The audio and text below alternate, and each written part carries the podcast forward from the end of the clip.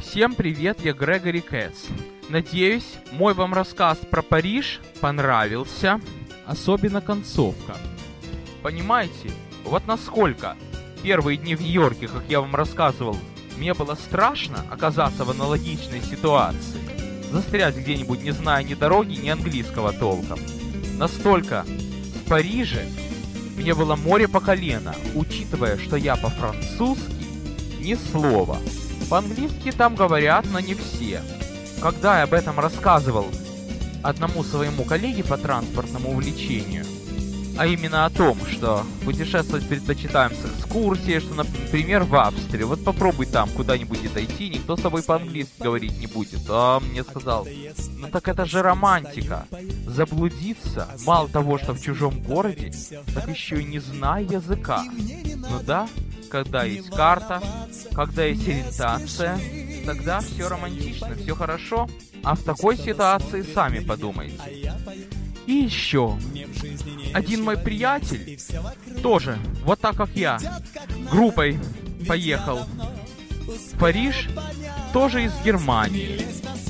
И тоже ближе к вечеру решили покататься на метро помню, каковы были причины, то ли Лувра не хотели посмотреть, то ли Эйфелеву башню, но хотели, короче говоря, попробовать романтику на вкус. И тоже вот метро закрывается, приехали куда-то, и, по-моему, к, к Лувру, и не могут найти выход из метро. Он-то, вспомнится, учил в школе французский, но слово «выход», как назло, забыл. По-моему, по-французски там сорти или сорти. Ну, догадываетесь, с чем ассоциируется. Не буду произносить вслух. Но никто его не понимает. Ни его, ни его приятелей, ни его одногруппников по экскурсии. Никто ничего не понимает. По-английски не понимают, по-немецки не понимают. Так кто-то из членов группы не нашел ничего умнее, чем крикнуть по-русски «Ребята, ну подскажите, где выход?» И тут же нашлись добрые люди, которые подсказали. И, естественно, это были туристы из России. А может быть из Америки, говорящие по-русски, а может быть из Германии. Ну ясно, что какой бы русский не мечтал увидеть Париж.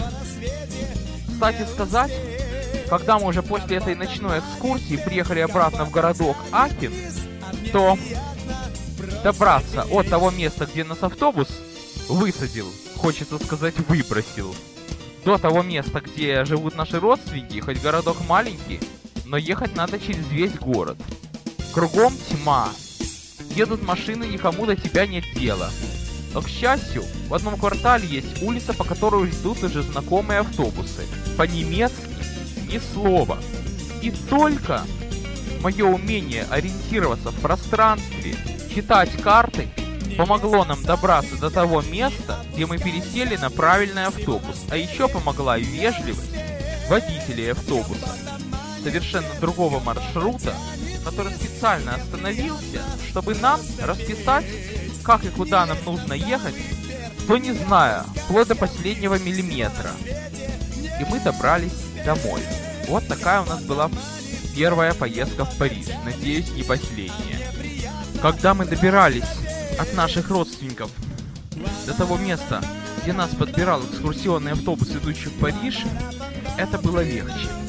Ну, во-первых, потому что нас родственники сопровождали всю дорогу, которая занимала всего 25 минут. Выходим из дома, идем на остановку, где должна прийти гармошка прямоугольной формы. Да, там автобусы были маны. Ждем 33-го не приходит. 45-го не приходит. Идем через угол, 25-й приходит по расписанию. Забытое ощущение. Стоишь на остановке и ждешь, пока придет не нью-йоркская бочка, потому что в Нью-Йорке тогда все автобусы были бочковидные, за редчайшим исключением, где были прямоугольные, и тогда ни одной гармошки. В Нью-Йорке гармошки появились уже в районе 2000-го, совсем другие. И вот подъехал наш автобус. А там так, там для того, чтобы открылась дверь, как я вам говорил, нужно нажать на кнопочку возле нее. Вернее, нажать на нее тогда, когда она засветится зеленым светом, чтобы вы знали, туристы. Это по всей Европе. Так, и даже вроде у вас на родине, в некоторых местах так. В Виннице, например. на всех трамваях. Далее, не помню же какой билет мы покупали, но когда покупаешь семейный проездной на весь день, то порядок такой. Глава семьи должен подойти к водителю, а остальная часть семьи может через вторую дверь подойти. Берется карточка, а далее весь день через любую дверь. И так весь день. Или если у тебя есть билет, то тоже. Любую дверь. Это действительно билет. Честно говоря, я уже забыл специфику. Но я помню одно, что в Германии такая система, как была при Союзе. Покупаешь билет на остановке, заходишь с ним автобус, в автобусе его компостируешь. Вот мы едем, заезжаем в центральную часть города, и тут уж вспоминается, как я жил на родине. Вспоминается красота европейских домов. А учитывая, что Ахен город маленький, ну прямо скажем, такого размера, как Винница, Вспоминается, как я в Винницу поехал. Смотрится все модерново, по-европейски. Вспоминаются забытые ощущения. Правда, в Виннице еще был трамвай. Хотя какая разница? И даже невольно хочется назвать главную улицу Ахина улицей Ленина. Шучу. Нам родственник рассказывает всякие интересные вещи о том, как он изучает немецкий. А я только слушаю. И проскользнула у него фраза, но тут я, то есть он, как математик, догадался, что какое слово означает, что, какая фраза значит, какая тут грамматика, какой падеж нужно применить.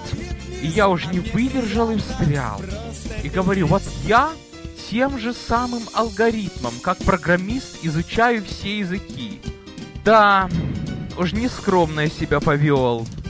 Кажется, это он сказал в ответ на то, что там, где автовокзал, который на обратном пути из Парижа сыграет огромную роль, которую я вам уже рассказывал, Бусков автовокзал, там сверху курсы немецкого. И возле этого автовокзала мы пересаживаемся на первый автобус. Ан немного проскочил перед нами, светится у него единичка сзади, и через нас можно видеть в общем, мы выходим, пересаживаемся. И знаете, мне Акинский первый автобус чем-то напомнил первый трамвай Винс. Ну хотя бы красным цветом. И ни в коем случае не бочковидный B1, что идет на Брайтон-Бич. Подходим мы к месту отправления экскурсии. Называется оно Европа Плац. Чтоб вы знали, все, кто путешествует в Ахен, Экскурсионные автобусы с русским гидом подбирают туристов там в основном только с того места, которое называется Европа Плац. Площадь Европы. Тем более для вас чисто ассоциативно. Есть такая радиостанция Европа Плюс. Так это Европа Плац. Места вокруг этого Европа Плаца напоминают отдаленно, если помечтать нашу родную Одессу. Это так, если помечтать. Вообще, Ахен город очень своеобразный. Его планировка если в целом судить, так кольцевая, напоминающая немного Москву. Но на деле между кольцами там нет строго четкого орнамента, как улица Кольцевая радиальная. Между кольцами там дебри. Там заблудиться можно, даже если в руках у вас есть карта. Я, когда гулял по Ахину, я карту из рук не выпускал. Сейчас бы, наверное, гулял с картой на айподе. Или на iPad. На айподе лучше, с локейтером. Но тогда, когда туда ездил, у меня айпода не было тогда еще. Из достопримечательностей. Там есть арка, возле которой остатки купальниц. Это сероводородные источники. Там такой зал, и пишется, кто их принимал, эти сероводородные источники. Кстати, название города Ахен произошло именно от того, что то ли на немецком, то ли на латинском слово «ахин» значит «источник». Город источников. Более того, нам открыли недавно специальный бассейн, где только эти самые источники. Главная достопримечательность Ахена – это собор. Он находится в самом центре и виден на весь город. И с этим собором мне очень сильно запомнилась одна городская легенда, что когда этот собор построили, то горожане кинули клич, что первый в этот собор войдет тот, у кого будут деньги.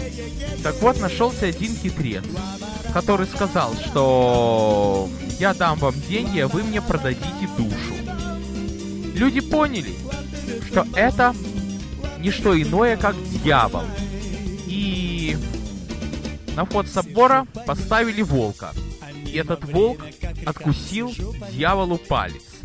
И этот палец можно нащупать в двери собора. Еще что мне из достопримечательностей запомнилось, там есть парк, на котором в 99 году я видел столб, где написано, до какого города какое расстояние. Это считается одной самой высокой точкой Ахины. Туда ведет серпантин.